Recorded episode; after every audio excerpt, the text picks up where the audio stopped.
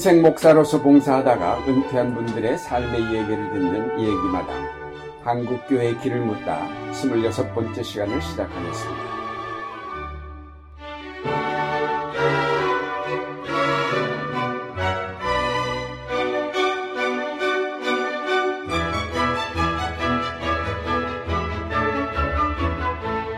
진행을 맡을 안동교회 원로 목사 유경재 민교회 원로 목사 김태복입니다. 예, 오늘은 교수로 강단에서 가르치시다가 전두환 정권 때 해직되었을 때 뒤늦게 목사가 되신 분, 그래서 신학과 목회와 그리고 사회 현실을 몸소 체험함으로 이 셋을 아울러 한국교회가 진정으로 나아가야 할 방향을 제시하신 신학자 목사님을 모셨습니다. 바로 이화여대 교수로 은퇴하신 서광선 목사님이십니다. 목사님 감사합니다. 이렇게 시간 내주셔서. 서광선 목사님은 한국교회 대표적인 민족신학자이십니다. 그의 신학이 많은 사람에게 깊은 영향력을 갖는 것은 서재에서 연구로만 이루어진 것이 아니고 역사의 현장에서 눈물을 흘리며 체험으로 터득한 신학이기 때문입니다. 서 목사님은 1931년 평북 강계에서 태어나셔서 일본 강점기와 북한 공산치하 그리고 6.25 전쟁이라는 고난의 역사 가운데서 성장하면서 민중 신학의 싹을 틔웠고 미국 유니온 신학교에서 학위를 하시고 귀국하시어서 이화여대 교수로 재직하셨고 군사 정권에 맞서 민주화 운동을 하시다가 해직되어 그 후 목사가 되시어서 현대교회 목회를 하셨고 다시 입에 복직하셔서 정년 은퇴하시는 등의 과정을 통해 민중 신학자로서 확실하게 자리매김하셨습니다. 목사님 어린 시절 가장 영향력을 준 분이 이제 선친 서영문 목사님이라고 하셨는데 어, 그 선친의 신앙이 근본주의적이고 또 청교도적이시라고 어, 그랬고 옳다 믿으면 즉시 행동으로 옮기시고 교회에서도 누구의 반대가 있으면 즉시 사임하시는 외골수인 아버지 때문에 초등학교를 여섯 번이나 옮겨 다니셨다고 하셨는데 어린 시절 얘기를 좀 재밌게 들려주십시오. 저희 어, 아버지는 한경도에서 태어났고 네. 어, 그러니까 저희 아버지 아버지는 어, 무과로 과거를 어, 조선조 어, 말기에 통과가 되어서 그래서 어, 한국 군대 장군이었습니다. 네. 그런데 이제 일제가 청일 전쟁하고 노일 전쟁 이기고 음. 그다음에 을사 보호 조약이라는 그 일방적인 조약을 한다면 그리고 1907년에 그 한국 군대를 어, 해산시켰잖아요. 네. 그때 우리 할아버지는 어, 의병을 음. 일으켜서 어, 의병 대장이 돼서 네. 어렸을 때 우리 아버지가 그 우리한테 늘 들려주는 얘기가 네. 너희 할아버지는 그 의병 대장으로 그때는 총이 없고 음. 어, 일본 헌병들은 저 총이 있고 음. 근데 너희 할아버지는 총이 없어서 칼로 헌병들하고 일본 군대하고서 싸우다가 한 칼에 일본 군인들 목을 다섯 개를 한꺼번에 쳤다. 그래서 와 우리 할아버지 대단하다. 그러면서 속으로는 그게 어떻게 가능할까? 한 칼에 일본 군인들의 목 다섯 개를 떨어뜨렸다. 어떻든 그러다가 이제 잡혀가지고 아, 한번 감옥에서 사형 선고를 선고를 받았. 네. 우리 할머니가 나라를 잃은 백성으로 남편도 없이 또 아빠 없는 애들을 갖다가 어떻게 키우느냐. 음. 그래서 자결하기로 결심을 해가지고 어, 어. 애들을 이제 어, 아침 식사 때 거기다 독약을 어, 넣어서 음. 다 먹여, 먹여서 죽게 했는데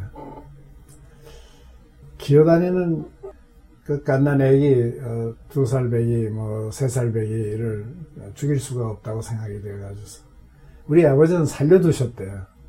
아, 그리고 이제 할머니는 애들 다 죽고 난 다음에 어, 자결을 하죠. 다른 형제들은 다 다 죽고 아유, 네. 할머니는 자결을 하고 동네 사람들이 와서 보니까 애기 혼자만 살아있고 다들 어, 어, 아, 죽어 있어서 어, 우리 할아버지 우리 아버지를 어렸을 때 예, 거둬가지고 평안북도의 산골에 사는 우리 어, 할아버지의 누이 동생이라는데 제 느낌에는 누이 동생이라기보다는 아마 저희 소실이었던 것 같아. 음, 근데 아주 단정 단아하시고 깨끗하신 저희 고모 고모 할머님이죠. 그렇지. 음.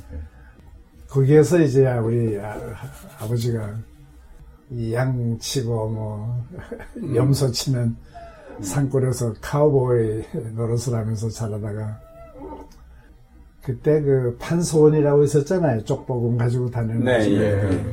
지나가다가 우리 아버지 소년 아버지를 보고 너 뭐하니? 보시다시피 내가 좀 양치기 하고 있지 않습니까? 음. 너 원문 읽을 줄 알아? 그러니까 원문이 뭡니까? 너 원문 읽고 싶어? 어, 그래서 쪽복음을 이제 줘가지고서 그걸로 공부를 시작해서 어, 어, 머리가 좋았던가 봐요. 어, 한달 안에 다 띄고 성경을 그냥 쪽복음 가져오는 건 그냥 쪽쪽 다 받아서. 그래서 야 너 머리 좋다. 너 공부 공부 안 할래? 학교 안 갈래? 음. 그래서 데리고 간 게 강계 에, 네. 고을에 있는 영실 중학교라고 영실 학교라고 있었습니다. 그게 간부열 선교사가 네. 시작한 저기 선교사 학교. 거기서 공부를 하고 거기서 이제 간부열 목사님 집에서 카우보 저 카우보이가 예전 뭐죠 하우스보이지. 네. 그래서 고학을 해서 평양신학교에 가서 이제 전도사가 어, 음. 돼가지고 그게 우리 아버지가 그 어, 목사 저 전도사 길을 가, 기 시작한 음. 목회자가 되겠다고 마음을 먹었는데 돈이 있어야죠. 음. 그래서 1년 겨우 평양신학교 마치고 또 1년 일해가지고 저축해가지고서 이제 또 다시 평양신학교에 가, 갈 것이다. 그렇게 생각을 어, 하셨는데 그게 마음대로 됩니까? 그래서 시골 압록강 근처에 있는 시골에 있는 데 가가지고서 이제 개척교회를 시작한. 예. 그러니까 아무래도 그 저희 의병 대장 아버지의 성격을 그대로 닮은 것 같아요. 네. 굉장히 과격하고 활발하고 청년 전도사가 이제 교회를 시작을 어, 어, 했으니 얼마나 열심히 뛰었겠어요. 그렇죠. 그러니까 1년도 되기 전에 교인들이 이제 많아지고 우선 예배당도 짓고 음. 그러니 장로님들 집사님들이 얼마나 고생스러웠겠어요. 재직회 하고서 밤늦게 와서 집에 와서 우리 어머니들 여보 짐 싸. 그래 그렇게 이제 그 이사를 어, 다니면서 어, 전도사 일을 잘 보셨어요. 네. 이 맏아들이라고 목, 저 전도사 아들이기 때문에 어, 철저하게 우- 학교에서 1, 등 아니면 안 된다는 게 목, 저희 전도사 아들은. 네. 2등만 해도 뭐 야단 맞는 거예요. 그래서 동생들 잘못 저희 다스렸다고 또 매맞고 이 저 학교에서 저 공부 제대로 안 한다고 매맞고 그래서 철저하게 결국 목사 아들 노릇을 했습니다. 그래서 그러셨구나. 그리고 왜 우리 집은 이렇게 가난한가? 그러니까 1년에 김일성이가 좋아하는 그 니팝 네. 고깃국은 1년에 꼭 두 번 먹었습니다. 크- 크리스마스 때 하고 명절 때 장로님 댁에 가서 어, 저희 그 얻어먹는 에, 장로님 댁은 왜 이렇게 잘 먹는데 왜 네. 목사 저희 전도사 집은 전도사가 돈 높다고 생각했는데 네. 왜 이렇게 가난하고 하- 하루에 두 끼 먹으면 잘 먹고 그래서 어, 난이 다음에 전도사 전도사 되나 봐라 어, 목사 되나 봐라 그, 그렇게 살았습니다. 아, 그러셨군요. 그러다가 아버지가 이렇게 살 수는 없다. 신사참배 반대하고 어, 경찰에 가서 얻어맞고 그래서 그 압록강 그 강변에 있는 그 가- 만포라는 음, 데 가서 장사를 어, 하기 시작하고 음. 그 정도로 그냥 목사 집안이라는 게 이제 전도사 집안이라는 건 교육자 집안이라는 것은 첫째 가난하고 예. 둘째 성경을 글자 그대로 믿어야 되고 철저한 그 저희 청교도 생활을 해야 되고 그- 그런데 또 부담스러운 거는 공부도 잘해야 되고 예. 분행 단정한 그렇죠. 그게 그 당시 결국은 기독교계의 어떤 하나의 문화, 풍토 그런 거. 뭐 그대로입니다. 그대로죠. 철저 그리고 항일 투사고 예. 그래서 그 신앙하고 정치하고가 어, 그 신앙을 가지면은 철저하게 항일 어, 운동가가 되고 신사참배에 반대하는 사람이 돼야 된다. 음. 그래서 기독교 신앙과 항일 어, 투쟁 어, 그게 그게 하나가 되었어요. 예. 따로따로가 아니었습니다. 예, 예. 그 선생께서 전도사 시절 어, 일제 신사 참배 강요로 도저히 목회하실 수가 없자 어, 만포라는 곳에서 잡화점을 시작하셨다고 그랬고 그러나 이제 장사가 잘 되었음에도 목회의 길을 떠나 있다는 죄의식 때문에 감무엘 선교사의 권유에 따라서 만주 상골에 들어가 선교사 일을 을, 하셨다고 했습니다. 그 때문에 만주 본계 일본인 중학교에 다니시면서 일본인으로부터 많은 차별의 아픔을 겪으셨고 더욱 1944년 중학교 2학년 때 33살 되신 모친께서 폐병으로 돌아가시는 예, 큰 고통을 겪으셨는데 그 만주 시절 얘기를 좀 해주십니다. 그래서 그 장사를 시작하셨는데요. 예. 그 장사를 목회하듯이 그렇게 열심히 또 아, 예. 거기에서 저희 평양까지 와가지고서 신선한 생선 같은 거 음. 이런 거를 이제 에, 사가지고 그리고 어, 밤 기차를 타고서 그 험한 산 산골로 저희 들어와서는 어, 다음날 어, 새벽에 아주 싼 값에 저희 생선을 신선한 생선을 내놓으니까 과일하고 생선하고 뭐 장사가 너무 잘 되는 거예요. 예. 품질 좋지요, 싸지요. 그때 하루 세 끼 밥 잘 얻어먹고, 음. 그리고 세 끼만이 뭡니까? 밤잠까지 얻어먹는 그런 아주 호화 생활을 했습니다. 제, 네. 제 생각에는. 음, 근데 아버지는 그- 그게 양심의 가책이 돼, 돼가지고서 그래 안 되겠다. 그래서 감별 목사님한테 가가지고 아이고 도저히 이거 장사는 잘 되는데요. 양심의 가책이 돼서 안 되겠습니다. 내가 내가 하나님의 일을 하려고 어, 결심을 하고 저희 어, 학교를 이렇게 마치고 평양신학교도 어, 다녔는데 아, 이게 뭡니까? 그랬더니 잘 됐다. 내가 기다리고 있었어. 야, 만주에 가. 아, 만주에 왜 갑니까? 만주에는 그 호남 지역에서 땅을 뺏긴 어, 농사꾼들 수장농들. 그리고 그 홍수 때문에 또 다 땅을 잃어버린 어, 농사꾼들. 뭐 경상도 뭐 전라도 할거 없이 그런 사람들이 예, 그 만주에 가, 가가지고서 그 농사를 하고 가난하게 사는데 그 사람들을 한테 복음을 전해라. 음, 그래서 또 가족을 데리고 기차를 타고 가서 고생을 했는데 우리 그 다섯 번째 에, 그러니까 우리 집안이 만주 갈 때만 해도 아들이 둘 딸이 하나 음, 아, 였는데 만주에 가서 이제 어머니가 또 임신을 해가지고 어, 막내를 낳는 음, 낳고서 그러니까 영양실조에다가 아기를 아. 이제 출산하고 그 후유증 때문에. 그러다 보니까 이제 영양실조에다가 폐병에 걸려서 그래서 친정에 가서 돌아가셨죠. 그리고 그 전에 저는 만주에서 어, 한국 사람들이 보내는 또 어, 한국인 학교가 있었어요. 음. 그때 제가 5학년, 6학년을 다녔는데 나는 제 나이에 이제 학교를 다 다녀, 다녀서 12살, 뭐 11살, 12살이면 다 소학교 다녔는데 그때 소학교에 어, 서른 살, 마흔 살 된 아주머니들 그리고 서른 살, 마흔 살 된 아저씨들이 같이 공부를 해서 사랑을 참 많이 받았습니다. 네. 그런 분들하고 공부하는데 뭐 1등 못 하겠어요.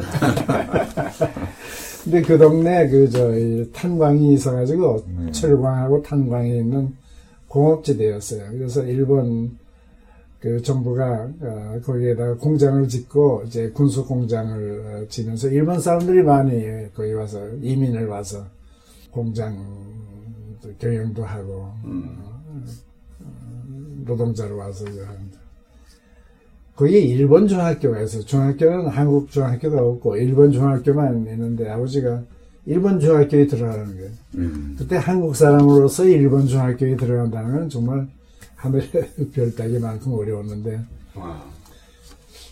아버지 왜 그렇게 일본 정부를 싫어하고 항일 운동 목사님이시고 어, 그리고 신사참배 반대하고 일본 정부를 그렇게 반대하시는 아버지가 왜 나더러 일본 중학교에 가라고 그러셨는지 참 이해가 안 갑니다. 저로서는 굉장히 용기를 내서 이제 네. 질문을 했죠.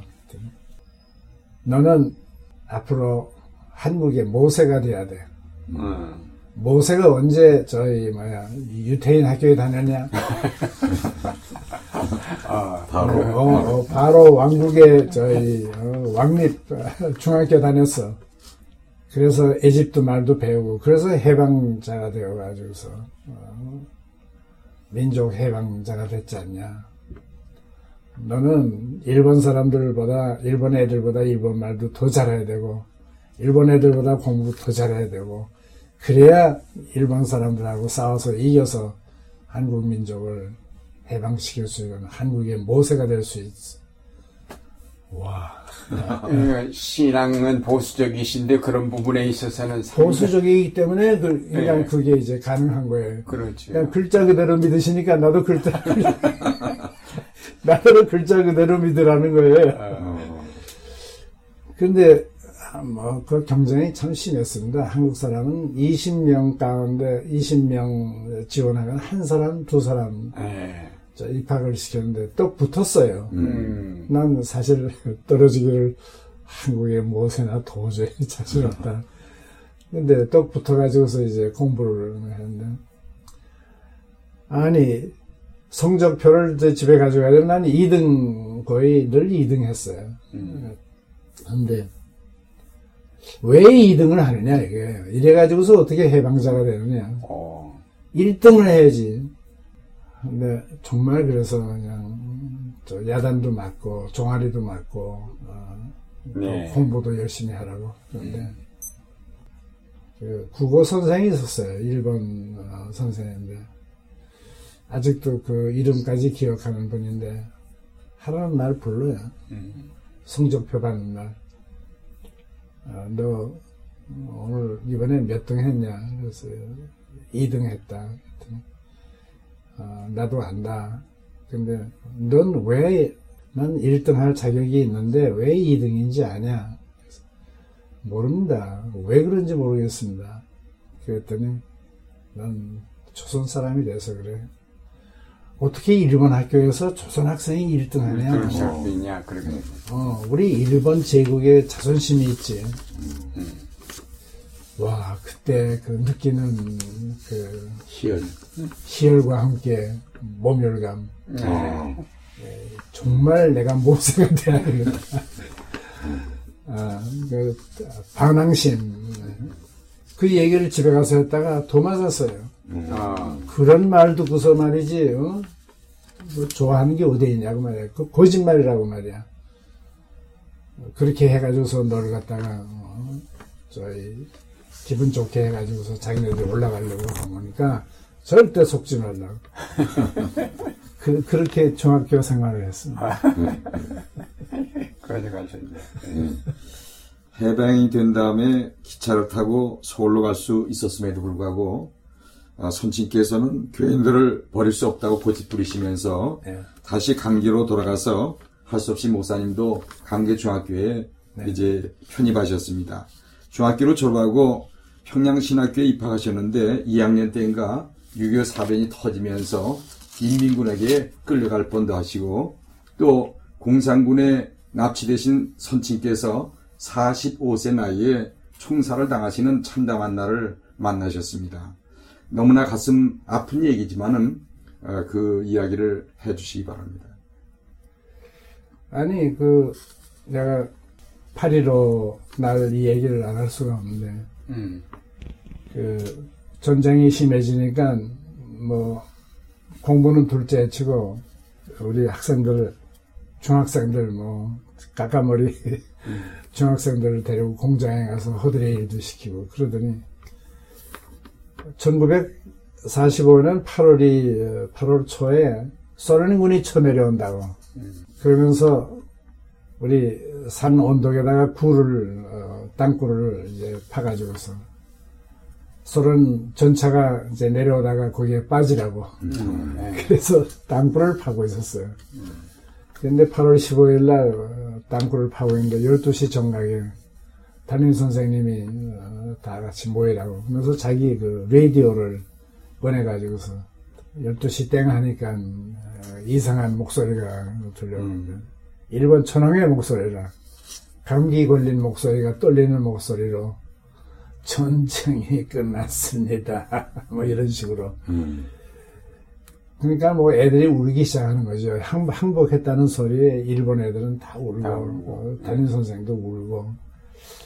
난 이거 울 수도 없고, 또 그렇다고 해서 만세 부르고. 속은 만세를 부르고 싶은데 무서워서. 아, 그래서 그냥 해산시키고, 너희들 빨리 집에 가서 짐 꾸려가지고 일본으로 갈 생각해라. 그리고 그야말로 사연하라. 그래서 나는 그러만 나를 살려라 하고서 언덕에서 뛰어내려가서 집에 갔더니 아버지가 기다리고 있어요. 그래서 아버지는 날 보자마자 만세를 부르는 거야. 대- 대한민국 만세, 조선 만세. 짐을 싸가지고, 어, 그때는 피난 기차가 괜찮았어요. 좌석도 있고. 네.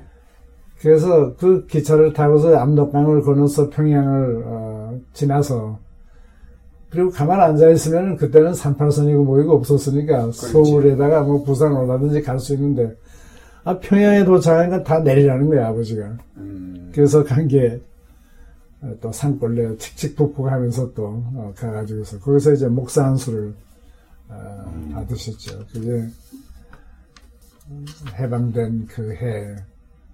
네. 그러니까 저희 서북 서북 노회인가요? 그 강서 노회라고 그러나 거기서 목사 한수를 어, 받으시고.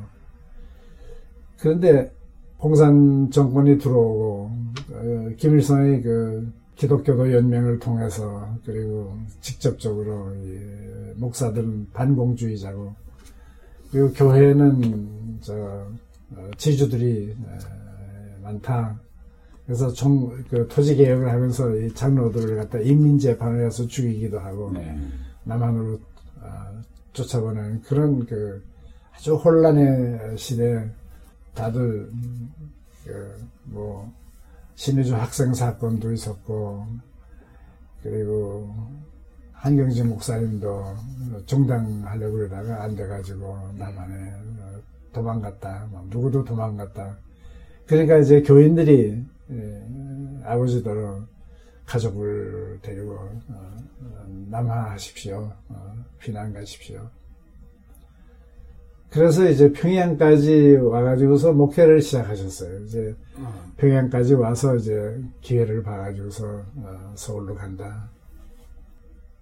또 교인들도 열심히 어, 언제 당할지 모르니까 빨리 예, 가라. 아버지는 내가 어떻게 이 교인들을 두고 그때 목회자들이 거의 다 그러셨습니다. 평양의 목사님들, 유행하신 목사님들이 도저히 나 혼자 도망가야 참 힘들다. 도망가려고 하면 할수록 교인들이 눈에 밟히니까 도저히 갈 수가 없다고. 그러다가 6.25가 터졌어요. 그래서 난 저희 아버지가 그때 19살이 되니까 인민군에 끌려가면 안 된다고.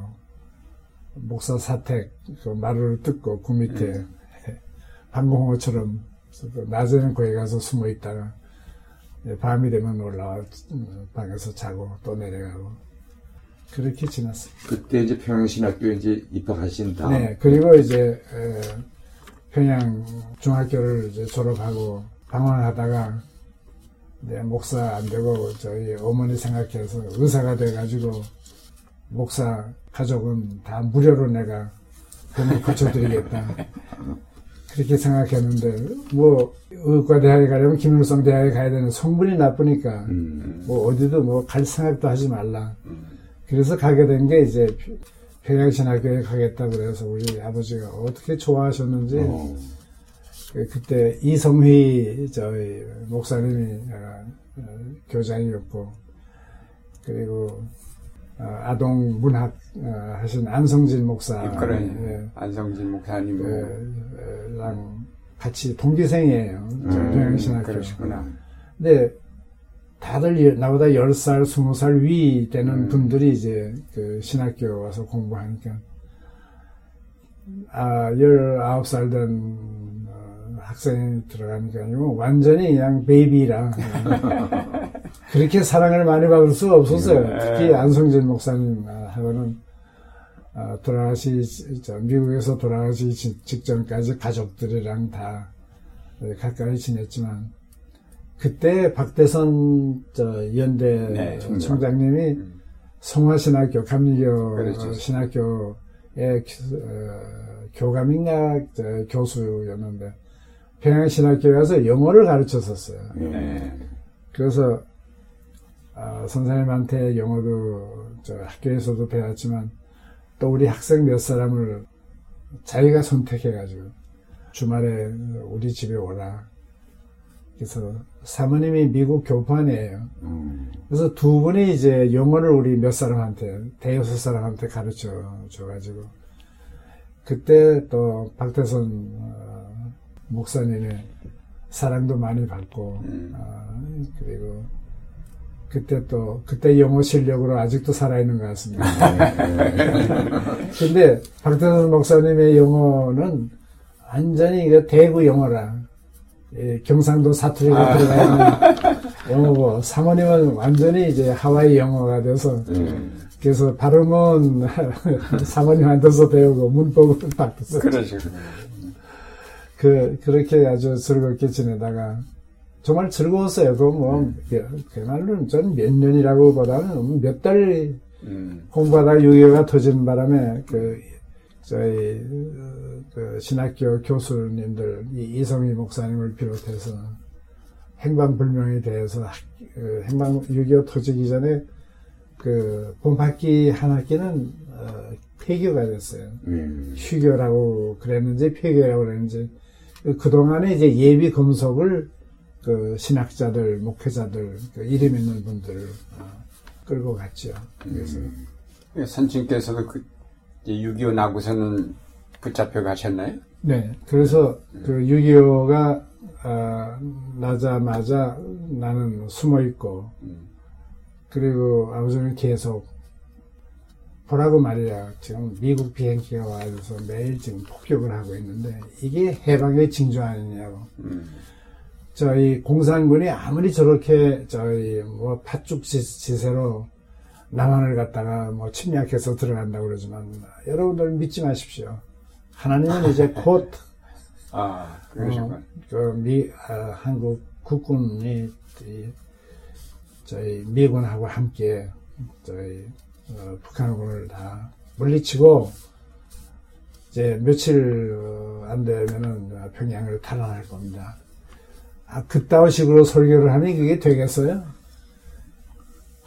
결국 6.25 터지자마자 한 달쯤 됐나? 어, 역시 신방 다니시다가 같이 가지고 행방불명이 됐어요. 네. 근데 그렇게 저도 이제 아버지가 이렇게 없어진 다음에 나도 숨어 있다가 폭격이 이제 막, 어, 지나고 그리고 너무 답답해서 공기 점수 맑은 공기 점수 해야 되겠다 하고서 어, 나왔는데 떡 인민군한테 붙들렸어요. 예. 그래가지고 다른 젊은이들하고 함께 트럭에 실려가지고 대동강 북쪽으로 데려가더라고. 그래서 어떤 큰 중학교 음. 건물에 서 트럭을 트럭에서 우리를 다 내려놓고 근데 신체 검사 들어가는 줄이 굉장히 길었어요. 음. 내 차례가 돼가지고 조그만 방에 들어갔는데 이 방에 반쯤밖에 안 되는 방에 음. 흰 가운을 입고 군의관이 혼자 앉아 있어. 그래서 들어가서 저를 내리고 내가 누구라고 그랬더니 날 쳐다보자마자 너 어디 아프지? 아닌데요. 그래서 속으로 예, 아프다고 그랬어야 되는 건데 그래야 군대 안 가는 거 아니야? 아닌데요. 속으로는 후회하면서 너 아파. 넌 기관지염이야. 넌 그 몸으로 군대 못 가. 청진기도 안 돼 보고요. 음. 계속 아프다고 우기는 거예요. 음. 난 계속 아니라고. 어.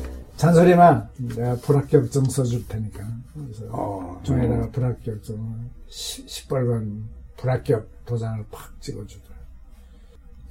나가. 도저히 이해가 안 가요. 이, 아니 뭐 불 속에 저 있었으니까 저좀 창백했겠죠.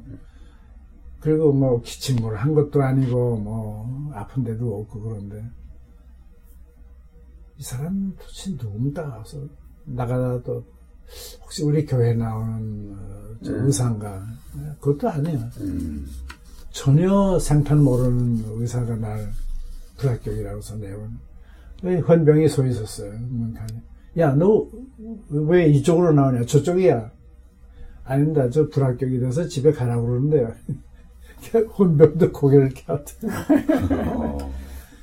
뭐, 이거 서류가 이- 있는데, 그리고 또 의사가 이러고 있으니까, 형 헌병도 나를 그쪽으로 내보내더라. 네, 오득오득해지고, 한참 이제 교문 쪽으로 향해서 이제 집에 가려고 나오는데, 뒤에서 형 하는 소리가 들려. 그래서 돌아봤더니, 내 바로 아래 동생, 어, 나보다 두 살 아래니까 17 겨우 된. 형, 왜 그쪽으로 가? 저쪽으로 가야 되는 거 아니야?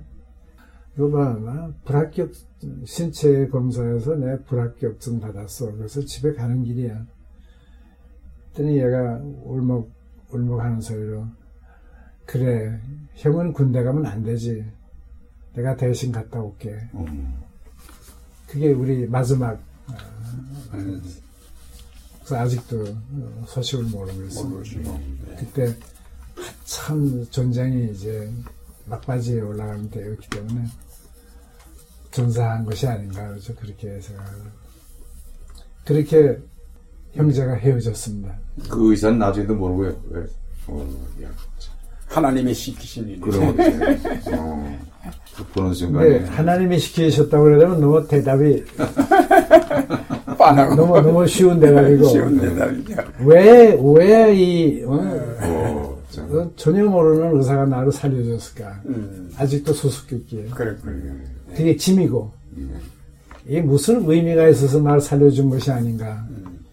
그 아버지가 돌아가신 건 언제 하셨어요? 그리고 이제 집에 와서 어, 또 굴 속에서 그 동생들은 다 이제 시골에 피난 가고 그러고 있는데 그 메가도 어, 유엔 어, 사령관 이 서울을 9월 중순에 어, 수복을 하고 그 다음에 이북으로 올라왔잖아요. 네.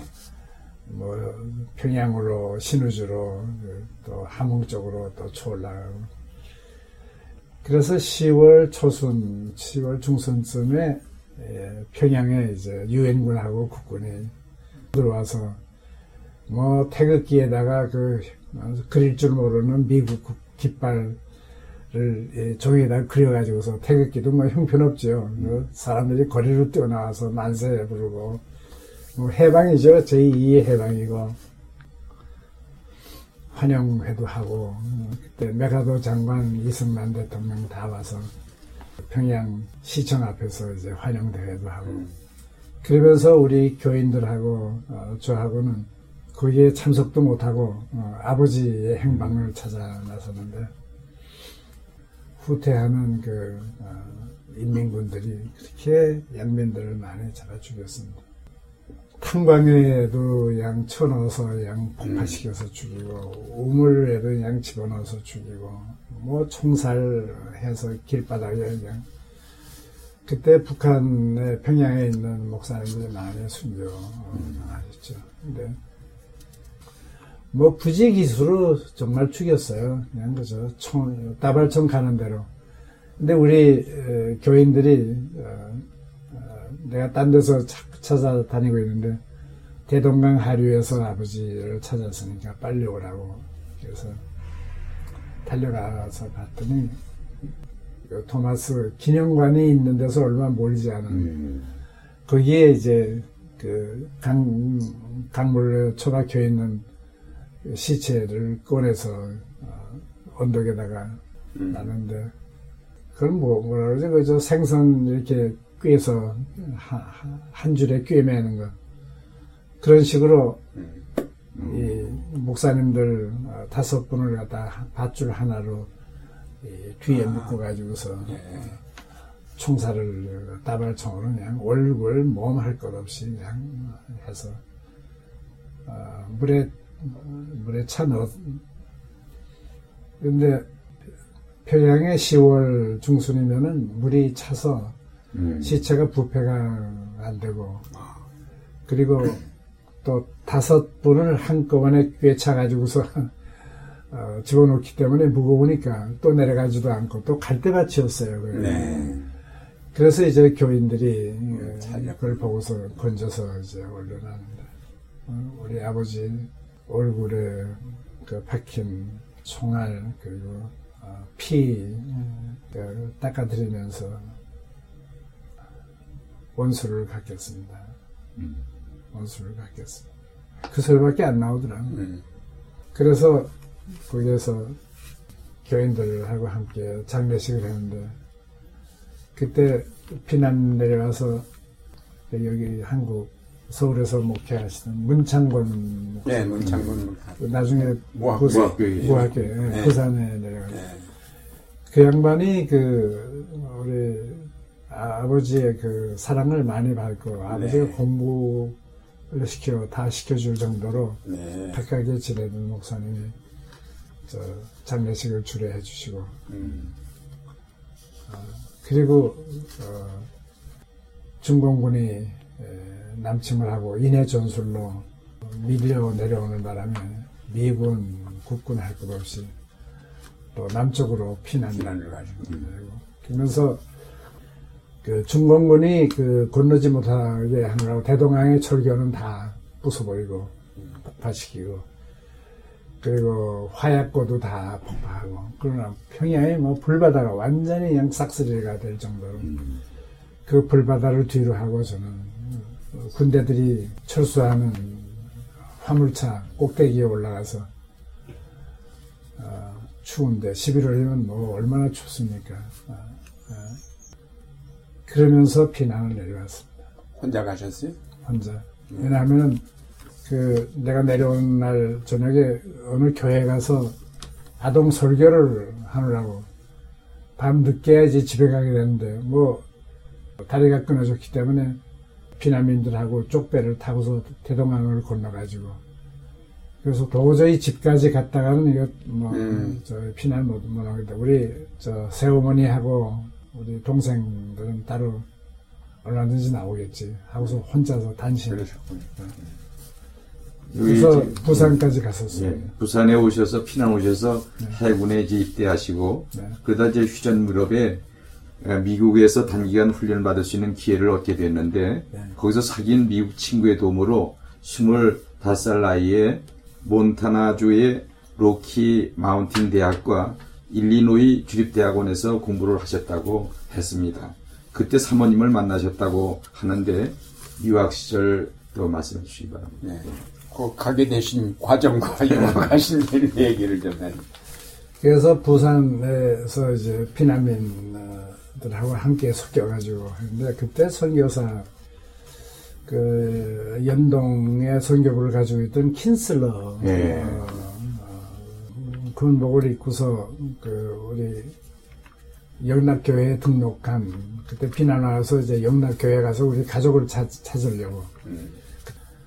그래서 등록을 하고 이제 거기다가 어, 내가 나왔다. 어, 어디서 만나자. 뭐 그런 것도 있고. 가족들 소식도 듣고. 아, 그런데 특별히 북한에서 온 그리고 한국의 그 순교자 가족들 목사 저희 가족들을 그 킨슬러 미군 군목으로 와 있었으니까 군복을 입고 따로 피난 기차를 마련해 줬어요. 그래서 그 기차를 타고 어, 아주 편안하게 어, 화, 화물차는 화물차지만 저희 평양에서부터는 꼭대기에 꼭대기가 아니고. 네, 이번엔 아무 의자는 없었지만은 따뜻하게 선교사 군복이 주는 또 어, 뭐 김밥이지만은 어, 그래도 어, 하루 세끼 뭐 밥을 먹어가면서 기차는 어, 군, 군용차니까 가다가 못 다가 가다가 못 다가 하면서 며칠이 걸렸는지 모르지만 작은 부산에 가서 피난민 가족 묶여가지고 그 콘센트 있죠. 네. 거기에서 그냥 어, 밥도 얻어먹고 어, 또 피난민 저 가족들 어, 틈에 끼어서 자고 그래서 하루는 이렇게 그냥 무료하게 지낼 수가 있나 어, 부두에 가서 노동자 어, 노동할 일이라도 있으면 노동이라도 해서 밥을 벌어 먹어야지 그래서 나가는데 광고가 붙었는데 소년통신병 모집이 있었어요. 예. 해군 소년통신병. 그래서 아, 저 육군에 가게 되면 저희 낙동강에 가- 낙동강에 잡혀가가지고서 다, 다 떼죽문 당한다고 그러는데 해군 한번 해볼 만하다. 그래서 시험 치러 원서를 내려갔더니 아 서울에서 피난 온 어, 경기 중학교, 뭐 서울 중학교, 뭐 경동 중학교, 와, 또 서울대학 다니던 친구들이 몰려와 어, 외제제한 피난민. 어. 야, 넌 어디서 왔냐? 나 평안북도 강계에서 왔어. 강계? 그게 어디야? 만주야? 어디야? 그래, 예, 여기 영어 시험도 있고 다 있는데, 영어 시험 볼 수 있어? 어, 이북에서도 영어 배웠어. 이- 이북에서는 다 소련 말 배웠잖아. 어. 소련 말도 배우고, 영어도 배우고. 예, 이 친구들이 자신만만해. 경쟁자가 뭘. 이런. 근데 또 붙었어요. 네, 학, 합격자 발표하는 날 갔더니 다들 또 와가지고서, 어, 됐어? 됐어? 저기 있잖아. 어, 어떻게 된 거야? 백이, 백이 있었어? 그때는 백 없으면은 아무것도 못할 때 아니에요. 그래서, 어, 백 없어. 와, 대단하다. 그렇게 군대에 갔어요. 소년 통신병으로. 또, 신병 20기라고 하는데, 그게 같이 간 친구 가운데 하나가 민경배. 오. 네. 그래서 민경배는 그, 저, 아버지가 그 파일로트 그 잉크 공장하는 회사의 사장이라. 그리고 그, 그 친구는 중앙, 중학교 다니다가, 그, 뭐, 저보다 5년 선배입니다. 예. 뭐 색깔은 후배시네. 근데 동신학교에서 참 공부를 열심히 했어요. 뭐 그거밖에 할 게 없으니까 예.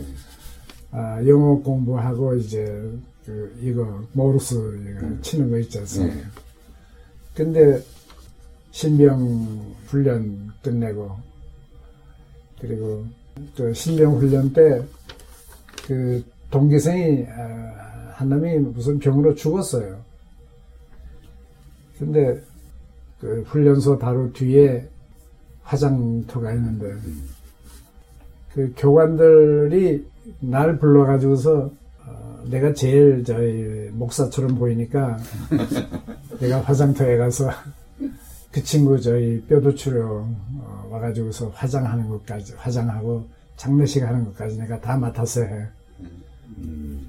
왜 제가 해야 됩니까? 너 목사 아들 아니야. 아니, 여기 목사 아들 많은데 왜 나, 나를 시킵니까? 내가 제일 목사 같아. 그때도 싹시 노랬나 봐요. 그래서 밤, 그 새벽, 그, 저희, 또 왜 그, 저희, 그 뼈 추수를 갈 때는 또 비가 꼭 와야 돼. 근데 혼자서 아무도 같이 안 가겠다는 게 무섭다고. 그렇죠. 아니, 군인이 말이야. 아니, 밤중에 저희 화장터에 가는 게 왜 무서우면 어떡해요. 그래서 어, 혼자 가세요. 그래서, 그래서 화장터에 있는 또 할아버지는 또 왜 이렇게 무섭습니까? 어, 어, 여기 있으니까 자 여기 여기 통이 있고 통 가져왔어? 네 가져왔습니다. 이걸 갖다 여기 젓가락이 있으니까 이걸 가지고서 저 하나씩 하고 뼈가루는 내가 손으로 이렇게 해가지고서 넣어서 가져가. 뭐 그런 일도 있고. 그래서 이 군대 안에서도 목회를 시작한 셈이죠. 그리고 동신학교에서 저희 성적이 나왔는데 6개월 동안 공부했는데 제가 또 1등을 하고 오, 그리고 2등을 민경배가 했어요. 예. 그래서 우리 둘을 조교로 네. 저배 타고 뭐 일선에 안내 보내고 통신학교에서 가르치라고. 음. 그래서 우리 둘이 이제 어, 한 철제 침대에서 그, 그런 방이 있는데 조교가 자는 방이 있는데 그, 그 친구는 나더러 형 형은 저희 2층 침대로 올라가 자기는 아래층에 왜 넌 아래층에 있다고 있다고 있겠다고 그러냐? 전쟁 전쟁 떠나게 되면 내가 먼저 어, 도망가야잖아. 그리고 이제 겨울에 추우면은 형 내려와 내려와. 그래서 자기하고 한 입을 어, 덮고서 서로 체온을 의지해 가지고서 어, 병사가 굉장히 추우니까 스토브도 없고 그렇게 지난 저희 전후 전우 씨가. 그러고서 이제 있다가 그, 거기서 교관 노릇을 조교 노릇을 하다가 아, 50년에 입대했지만 50년 51년 1월에 입대했는데 53년쯤 되니까 장교들만 미국에 미국 해군에 가서 훈련을 시켰는데 쫄병도 갈 수 있다. 그래서 또 시험을 봐가지고 네. 어, 미국에 에, 미국에 있는 어, 저, 미 해군 어, 학교에 가서 또 훈련을 받았습니다. 음. 그때가 53년 7월이죠.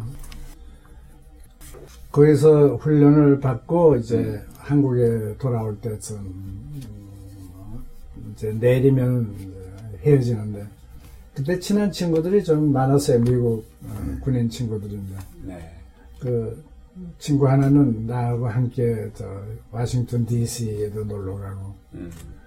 또 뉴욕에도 가서 그때 박태선 어, 박사님이 보스턴 대학에서 박사학위 하면서 두루에 와가지고서 논문을 쓰고 있을 때 네. 그래서 옛날 선생님을 내가 만나야 되겠다 해서 두루에까지 찾아가서 그래서 뉴욕에 한인교회 가서 예배도 같이 드리고 그런 일이 있지만 그 미국 친구가 나더러 야 너 이제 한국에 어, 돌아가게 되면 뭐 할 거야? 보시다시피 내가 이렇게 와서 어, 귀한 훈련을 받았으니까 이제는 평생 뭐 직업 군인이지 뭐 친구 하는 말이 넌 군인 스타일이 아니야 뭐?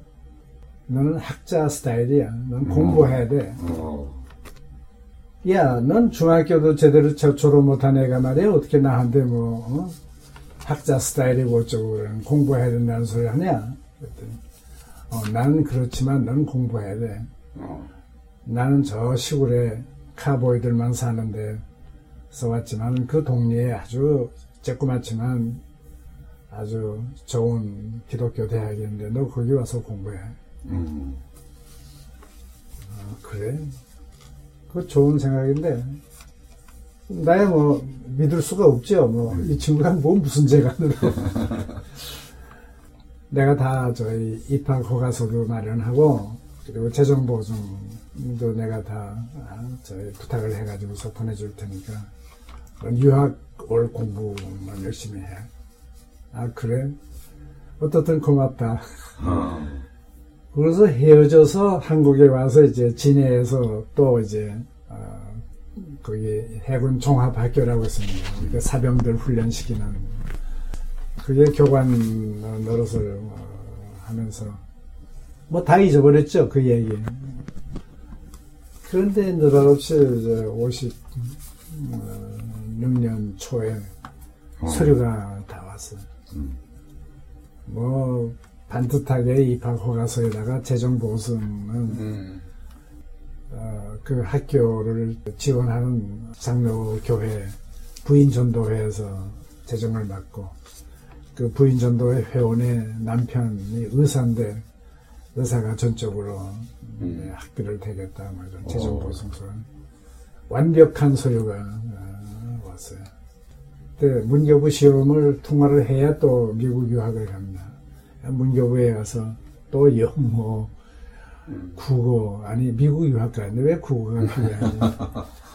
그리고 뭐 미국 유학 가겠다는 사람들이 너무 많으니까 이제 그걸 시험으로 이제 거르는 거죠.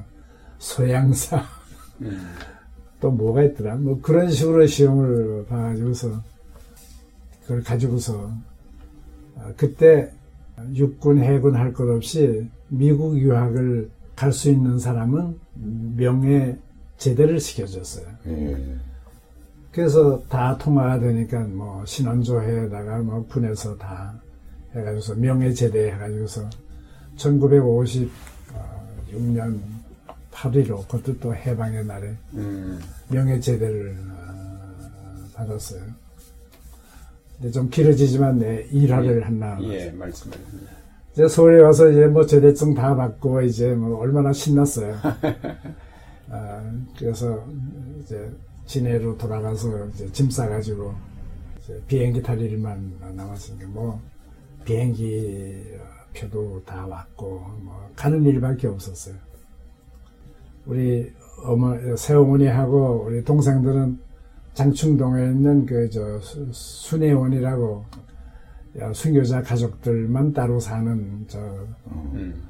저 커다란 집이 있었어요. 아, 아파트는 아니고 그냥 다 함께 사는. 어, 거기에 어, 서 이제 어머니하고 이제 얼마나 좋아하셨는지 몰라요. 그래서 이제 짐 싸러 진해로 내려가는데 부산을 거쳐서 이제 버스를 갈아타고 가야 되는데 예, 버스에서 하룻밤 자고 그리고 이제 군복을 입은 채 세일러복이죠. 입은 채 이제 그 동네에서 이제 버스를 기다리고 어, 서 있는데 새벽 5시 뭐 그렇게 됐을까요? 어둑어둑한데 어떤 할아버지가 하얀 수염을 한 머리도 한 할아버지가 한복을 입고서 내 옆에 오더니 자네 어디 가나? 음. 저 지금 진해로 갑니다. 진해는 못하러 가지? 그래서 아 제가요 이제 내일 모레면은 미국에 유학을 가게 됐습니다. 그래서 진해 가서 짐 싸가지고 좀 다시 서울로 올라가려고 지금 버스를 기다리고 있습니다.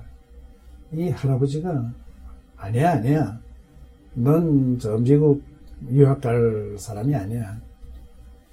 미국 왜 미국에 공부하러 가? 자네 얼굴에 딱 써 있어. 자네 얼굴은 군인 얼굴이야. 그래서 속으로 이게 우리 할아버지가 또 나타난 거 아니야? 아니에요. 저 군인 얼굴 아니에요. 그랬더니 아 당신 저희 자네 그 실수하네. 지금 군대에 있어야 자네 얼굴에 이제 군대에 있으면은 굉장히 출세할 얼굴인데 미국 유학을 지금 왜 가? 할아버지 안 해요. 저는 군인 스타일이 아니에요. 나 공부하러 가야 돼요. 제발 그러지 마십시오. 아니 내 말 들어. 해군에 가서 나 제대 안 하고 그대로 있겠습니다. 그러고서 해군에 붙어 있어. 이제 군, 군대 지금 군대 세상에 곧 올 텐데 말이야. 근데 이제 보스가 왔어요. 그래서 난 할아버지 좀 갑니다. 그래서 이제 올라탔는데 그래서 이제 할아버지한테 차 위에서 이렇게 빠이빠이 하려고 봤더니 사라졌어. 난 그거 굉장히 지금 기억돼요. 그, 음. 그, 그런 기로에서 말이죠. 네. 왜 그런 할아버지를 만났을까? 아, 그래서 미국 가서 공부를 했는데. 그 당시 언어 소통은 이제 그래도 괜찮으셨어요. 그러니까 우리 저 간부열 목사님이 우리 집에 찾아올 때마다 뭐 몇 마디 하던 그거. 그래서 영어를 해야 되겠다 하는 그거밖에 없었고 또 학교에서 배운 영어하고 박태선 목사님의 영어하고 나 혼자 저희 군대에서 이제 어, 준비하면서 그런데 학부에 1학년부터 들어가서 공부를 하는데 와 내가 그동안에 한 공부한 영어는 영어가 아니에요. 근데 영어로 꿈을 꾸기 시작하면은 이제 통한다 이거야. 네. 어. 그래서 야, 내가 언제 영어로 꿈을 꾸나 밤마다.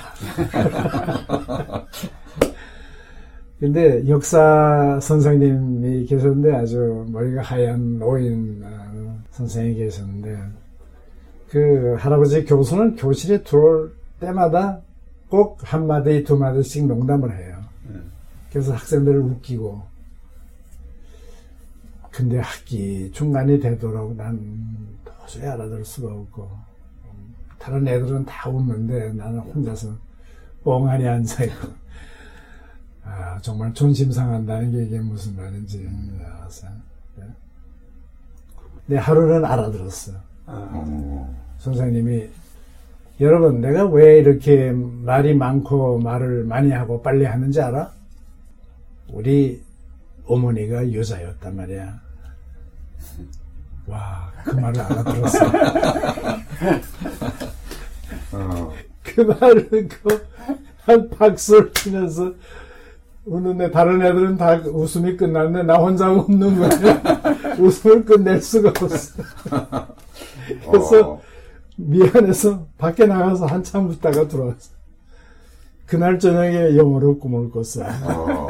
귀가 열리셨네. 귀가 열리고 음. 그 다음부터는 내가 뭐 여- 영어가 내 말도 아는데 여- 남의 말을 배운다 한다는 게 완전히 원수의 노릇 하는 건데 흉내를 잘못 내면 내가 일본말을 그런 식으로 해서 일본 애들만큼 영어를 일본말을 했는데 영어 내가 뭐 그렇게 못할 줄 아냐 그 다음부터는 뭐 꺼리낌 없이 네. 문법이 틀렸거나 발음이 틀렸거나 음, 내 영어를 못 알아듣는 건 당신 잘못이지 내 잘못은 아니다. 내가 외국말을 하는데 음. 넌 한국어를 모르잖아. 그렇게 배짱이 생기기 시작하니까 어, 영어가 되더라고요. 음. 그래서 어, 미국 대학에서도 이제 우등생으로 이제 졸업을 하고 어. 어, 그러니까 교수들이 이제 대학원에 가라고. 그래서 그때까지만 해도 제가 철학을 어, 전공을 했습니다. 의사 포기하고 음.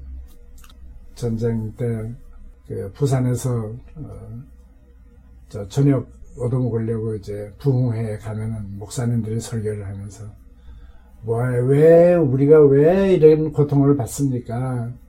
이게 다 우리의 죄입니다. 우리가 지은 죄, 우리 조상들이 지은 죄 때문에 우리가 이런 고통을 받습니다. 아, 소리를 지르는데 목사님들, 뭐, 유명한 부흥 강사님들이 그렇게 설교를 한.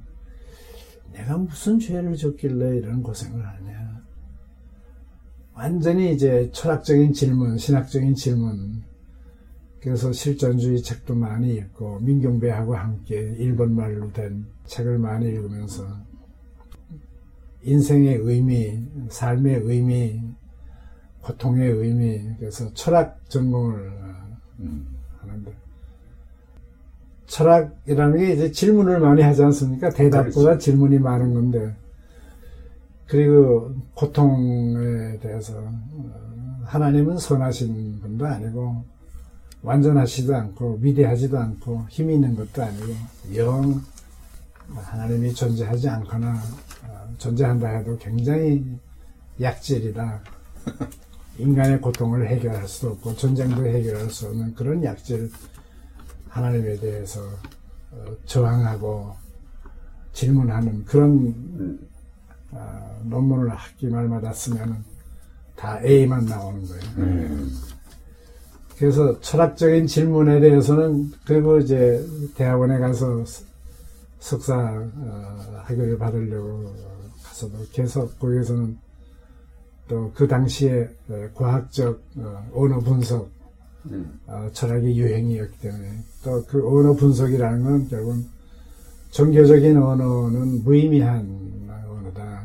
오로지 과학적으로 실증할 수 있는 그런 언어만이 그런 말만이 어, 진리고 의미가 있는 말이다. 그래서 그때 그 과학 철학, 어, 과학적 실증주의 그리고 분석 철학, 어, 언어 분석. 저는 언어 분석 쪽으로 전공을 했지만. 그러니 아버지 한쪽에는 아버지의 근본주의 신앙 그리고 전쟁과 고통에 대한 인생의 의미 질문 그리고 학교에서 배우는 분석적인 질문 그러니까 내 마음이라는 건 이건 완전히 그 분석 철학으로 무장된 네. 마음이 굳어버린 어, 그런 어, 상황에 그렇게 공부를 어, 하는데 그거를 표현을 이제 영어로 하면은 교수들은 너무너무 좋은 거예요. 네. 어, 다 A를 받고 음. 그런 가운데 이제 우리 지금 마누라 그 그때 이화대학 어, 영문과 나오고 김활란 어, 총장님 비서로 발탁이 되어서 일하다가 감리교에서 주는 Crusade 십자군 장학금이라고 박대선 박사도 그 장학금으로 어, 장학금으로 어, 공부하셨지만 그걸로 원 저희 젊은 여성을 또 미국에 와 있는 공군 그러니까 이대를 잘 아는 공군 아, 장교의 부인이 소개를 해가지고서 어, 만났어요. 네. 사귀기 시작했는데 뭐 우리 마누라는 뭐 목사 딸도 아니고 이또 일본 시대에 황해도에서 군수하던 그 친일파 딸이에요. 항일 목사 아들이 친일파 딸하고 이 교제를 해도 되나? 그런 고민도 하셨고. 아 대단하죠. 네. 어, 이게 도대체 철이 없는 친일파 집 딸을 하고 말이야. 그 사상적으로 어, 항일 목사 아들하고 친일파 진짜 분수 딸하고 이게 참 고민도 많이 했지만 그것을 통해서 제 마음이 녹았습니다. 뭐 특별히 어, 신앙이 얘기를 뭐 한 것도 아니고 어, 어, 그래서 그 만남을 통해서 이제는 질문 좀 그만두고 이제는 대답을 좀 찾아야 되겠다. 어. 음. 내가 하고 있는 이 질문에 대해서 내가 대답을 어디서 찾을 수 있을까? 그래서 신학 공부를 해야 되겠다. 그렇게 생각이 되어가지고. 그래서 신학교를 네. 근데 방향을 바꾸시고 해. 뭐 방향을 바꿨다고 저는 생각 안 해요. 철학의 질문에서부터 이어서 신학으로. 철학적인 질문에 대해서 신학적인 답변을 얻기 위해서. 아, 그래서 프린스턴 뭐 이름 있는 하버드, 예일 뭐 다 지원을 했는데 지도 교수가 어 그래 신학 공부를 하겠다고 그래서 그렇습니다. 그래 그게 너한테는 좋을지도 몰라. 어떻게 밤낮 질문만 질문만 하고 있겠냐. 어, 근데 왜 이런 학교에만 지원을 했어? 또 뭐 더 좋은 신학교가 있습니까? 그랬더니 뉴욕에 유니언 신학교라고 있어. 음, 유니언이 너 처음 듣는데요. 아, 너한테는 유니언이 제일 적격이야. 아, 거기 지원해. 내가 추천서 써줄게. 근데 다 안 되고 유니언만 됐어요. 난 유니언이 신학교가 있는, 신학교인 줄도 모르고, 유니언 처음 듣는 이름인데, 예. 지도 교수가 거기, 그래서 제가 집에다 편지를 했어요, 새 어머니한테. 어머니, 내가 철학 공부, 이제 그만했으면 이제 됐고, 저 아버지 대를 이으려고, 아, 저 목사 되려고 신학교에 가기로 했습니다. 그래서 뉴욕의 유니온 신학교에 에, 합격이 됐습니다. 그렇게 편지를 썼더니 미시간에서 편지가 왔어요. 야, 내가 목사 되겠다는 건 좋은데 그 유니언이라는 신학교가 이상한 신학교라고 그러던데 내가 우리 교회 목사님한테 그 목사님한테 찾아가서 할렐루야 우리 아들이 목사가 되겠다고 신학교에 간다고 그러는데 아니 어느 신학교에 가는데 전 잘 모르겠는데 뉴욕에 뭐 무슨 유니언이라는 신학교가 있습니까? 그랬더니 이 목사님이 이 얘기를 안 하고 그냥 돌아앉더래. 그래서 말도 안 하시면서 돌아서 돌아앉으시면서 마귀 학교에 또 가게 됐네. 그래서 어머니 편지가 아니 넌 어떻게 마귀 신학교에 가냐. 그렇게 제가 저 마귀 학교에 가게 됐습니다. 예. 거기서 그 유니언 신학교 시절 이제 여러 교수님들한테서 배우셨을 텐데 영향받은 교수님들을 좀 소개를 해주시죠. 제가 들어갈 때는 60년대 초, 그러니까 62년이니까 라인홀드 니버 박사는 저 은퇴를 하고 그냥 대학 저희 박사학위 하는 학생들한테 세미나 한 주일에 한 번 하는 정도로 저희 교정에 왔다 갔다 하고 네. 우리는 그냥 쳐다보면서 그냥 천사가 지나가는 것처럼 쳐다보기만 하고 틸리히는 벌써 티- 저희 하버드에 갔고 은퇴를 하고 그런데 그게 구약 선생님이 그 꼭 엘리야 같이 생긴 얼굴이 시뻘겋고 백인이지만 음. 그리고 머리가 하얗고 그리고 강의할 때는 춤을 추는 건지 뭐 음. 어, 뭐 하는 건지 모르지만 잘한 왔다 갔다 하면서 이 얘기를 구약 성서 개론 하는데 창세기 1, 장 2장, 3장까지만 어, 밖에 못하는 그 3장만 가지고서 한 학기 내내 이제 강의를 그런 아주 열렬한 그, 저, 어, 마일렌버그라는 어, 교수님이 있었는데, 하, 근본주의 신학, 음, 근본주의 성서 축자 영감설만 알고, 성경은 글자 그대로 믿어야 된다고 아버지한테 그렇게 구박을 받고, 내가 성경에 대해서 질문을 하게 되면 이 마귀 새끼하고서 따귀로 얻어맞았는데, 음. 이 교수님은 선지자가 아니라 완전히. 예. 전 완전히 그 창세기 성경을 보는 그 시각을 갖다가 바꿔놓는데요. 그 학기가 지나서 우리 들어갈 때는 120명 학생들이 거의 다 하버드, 예일, 프린스턴 이- 이런 저 인류 명문 대학에서 온 머리 좋은 어, 애들이 왔는데 한 학기 그 강의를 듣고 20명이 탈락을 음. 학교를 또. 근데 그 20명이 거의 다 정신병에 걸려. 그래서 치료를 이거 전기 쇼크로 치료를 받을 만한 중증 환자. 음. 그 자기의 그 주일학교 때 그 근본주의 신앙, 미국의 근본주의 시- 신앙에서부터 그 문서설, 그리고 성경을 갖다 역사적으로, 그리고 인간의 입장에서, 그 자유, 완전 자유주의 신학의 입장에서 그걸, 파라다임 전환을 하려니 오죽했겠어요. 참 힘들었어요, 저는. 음. 그런데 거기에서 저희 어, 한국 학생은 저밖에 없었어요. 음. 그리고 어, MD부 하러 간 사람 나밖에 없는데 일본 학생들은 몇 사람 있었는데 거기에 나타난 게 박형규 목사님. 목사님. 음. 네, 첫날 만났는데 어느 교회에서 우리 유년에 온 외국인 학생들 어, 저녁 초대를 한다고 음. 갔다가 저 한국 사람이라는 거 서로 알고 어, 기- 기숙사에 도착하자마자 박형규 목사님 음, 미스터 서 우리 맥주 하러 가자 맥주 한잔 하러 가자 이 구약 가르치는 선생님 몇 배로 아주 친구로 청천벽력 어, 아니 목사라는 게 음, 에, 신학 공부하러 온 사람한테 어, 첫 마디가 맥주 하러 가자니 이게 도대체 그래서 맥주요? 맥주 맥주 비루 비루 있잖아 아시겠죠? 그래서 그 저 유니온 신학교 콜롬비아 대학 바로 길 건너편에 있는데 그 거기서 조금 더 북쪽으로 가게 되면 흑인들만 사는 하렘이 있습니다. 그 중간에 이태리 저 피자집이 많이 있었어요. 어, 참 맛있게.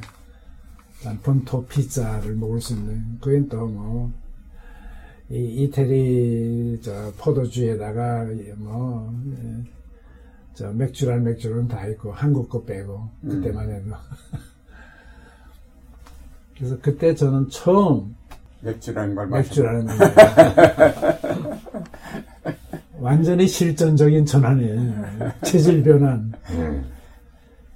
그러면서 제가 유니언의 그 쟁쟁한 신학자들 강의에도 많이 감동을 받고 그랬지만 그때 흑인 민권운동, 음. 그러니까 마틴 마틴 루터 킹 목사님이 일으키는 거기에 우리 친구들이 신학생들이 네. 많이 참여를 하고 데모도 하고 잡혀도 가고 그리고 1학년에 들어가면서부터 우리는 교회에 가서 어, 교육 전도사도 하고 음. 그런 일을 했어야 돼요. 훈련이죠. 음. 어, 목회 훈련. 근데 나는 교회에 가서 그 훈련은 훈련생이 되려고 인터뷰 할 때마다 낙, 낙제라. 영어도 문제가 있었겠지만 질문이 뭔지 아세요? 미스터서 태권도 할 줄 알아? 어. 태권- 태권도 할 줄 모르는데 그럼 낙제. 아, 왜 흑인 학생들하고 이제 백인 학생들이 교회 와가지고서 싸우는데 또 걔네들이 달려들 때는 막은 태권도를 막아야 되는데 태권도 못해가서 너 죽는다 이거에. 그 험한 뉴욕 그저 이 흑백 갈등 속에서 너 어떻게 교회 일을 보냐? 어. 그런데 저희 학교에서부터 이 3시간 정도 전철하고 버스를 타고서 가, 가야 있는 그 교회는 교인들이 백인 반, 흑인 반 있는 음, 한 300명 출석하는 교회인데 백인 목사, 유니온 출신이에요. 음, 그래서 어, 좋아 여기 와서 해. 그래서 이제 일요일마다 새벽에 일어나서 새벽 5시에 전철을 타야 예배 시간에 겨우 맞춰서 가는 그런 저 교회에서 일하게 됩니다. 하루는 예배가 끝- 끝나고 그 저녁 모임 직전에 백인 학생들하고 흑인 학생들이 양, 양쪽으로 음. 쫙 깔려가지고서 우르렁거리고 있는 거예요. 어. 또 여학생들은 어, 뒤에서 뭐 소리 지르면서 하지 말라고 떠들고. 그래서 내가 그 가운데 딱 서가지고, 야, 교회 마당에서 싸우는 거는 안 돼. 죄야. 너희들 다 지옥 가. 하지 마. 그랬더니, 이 양쪽 애들이, 또 고등학생들이니까 얼마나 우락부락한 큰 놈들이 다 날 향하는 거예요. 그래서 이게 뭔데 우리들은 어? 싸움 그만하라고 그러냐는 식으로 달려들려고 그러잖아요. 조그만 동양 사람이 또 조금 근데 뒤에서 이 학생들이 태권도, 태권도 그래. 어. 그래서 그러니까 애들이 손을 내리고 돌아서서 교회 안으로 들어가. 그래, 옳지, 옳지. 교회 안으로 들어가야지. 어.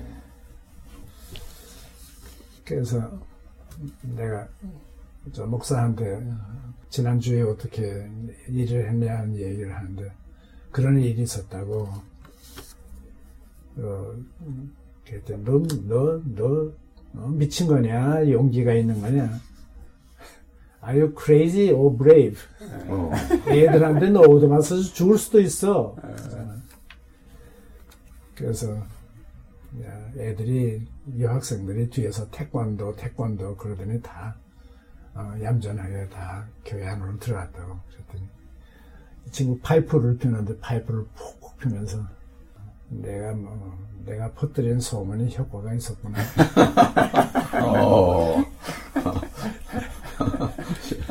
목사가 애들한테 한 함부로 그 조그만 저 한국 학생한테 대들지 마. 그 태권도 선수야.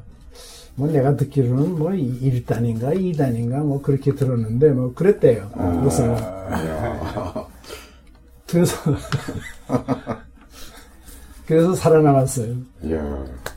그 당시 그러니까 동양 태권도에 대한 이 한국 태권도에 네, 대한. 소문들을 그리고 태권도. 아니면은 카라테라고. 카라테, 그렇죠. 근데 나는 카라테도 하고 어, 이- 일본 학교에 다녔으니까 네. 카라테도 하고 한국식 태권도도 하기 때문에 네. 훨훨 나는 신화적인 사람이었네. 아니 목사님이 그렇게 거짓말해도 됩니까? 아니 내 거짓말 때문에 너 살았잖아. 근데 그런 경험 어. 그리고 아, 마틴 루터 킹 아, 목사 거기에 이제 신학생들이 참여하고 그리고 케네디 대통령 때였기 때문에 그 월남 전쟁 아, 시작이 되고 또 반전 운동 그리고 미국 대학에서 언론 자유, 학문의 자유 운동 어, 그게 이제 그 속에서 제가 신학 공부를 하면서 근본주의에서부터 자유주의 신학 어, 의 파라다임 전환 거기에서 해방감을 느끼고 그리고 자유주의 신학이 얘기하는 그런 그 개인주의적인 합리성, 지성 그거를 넘어서 결국은 어, 그 신앙과 사회 참여, 정치 참여.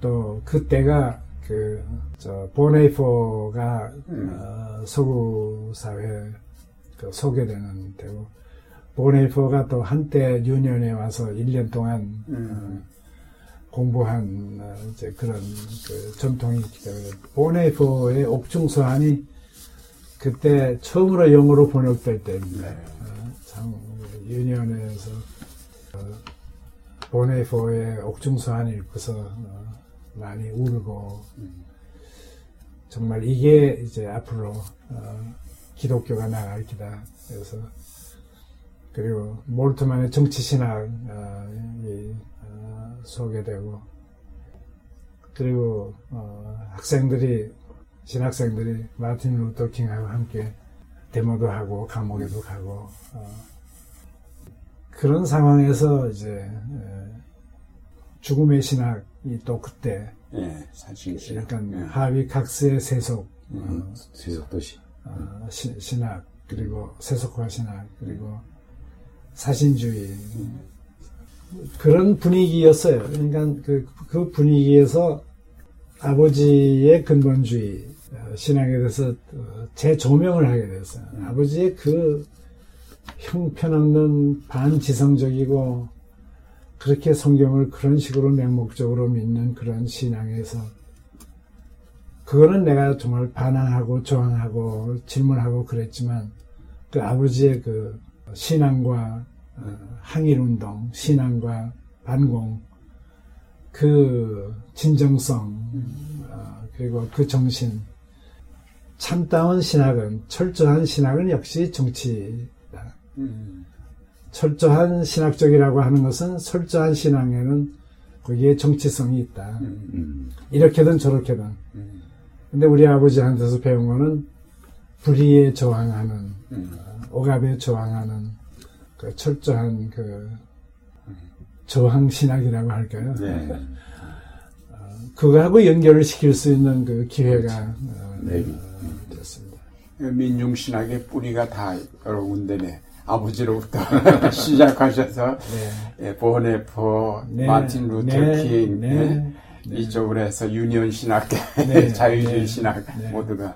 축복받은 거죠. 예, 네. 그리고 흑인 민권 운동에 네. 영향을 많이 받으시고. 우리는 신학교 때 이제 막 그 마틴 루터 킹, 뭐 본회퍼 이런 분들을 이제 67년도에 네, 뭐 많이 영향 받았는데 네. 목사님 현장에서 네, 그냥 현장에서. 직접 봤으니 얼마나 어? 목사님 같은 분들이 돌아오셔서 쓰기 시작. 그러니까 박형기 목사님도 돌아오셔서 기독교 사상 맞습니다. 편집하시면서 그런 네. 신학들 쭉 소개를 그리고 하셨죠. 김재준 목사님이 그때 저 삼선 개헌 음, 반대. 운동, 국민 운동 하고 그 다음에 박형희 목사님의 그 소개로 서남동 안병무 그리고 현영학 어, 그 신학자들하고 교류를 하고 음. 그 김재준 목사님이 제3일이라는 제3일. 네. 네, 동인지를 할때 어, 저를 끌어들여 어, 가지고 그래서 나는 전통적으로 예장인데 이게 기장 목사님한테. 그 마기 목사들한테 붙들려 가지고 맥주를 배우질 않았나 파이프를 피게 되질 않았나.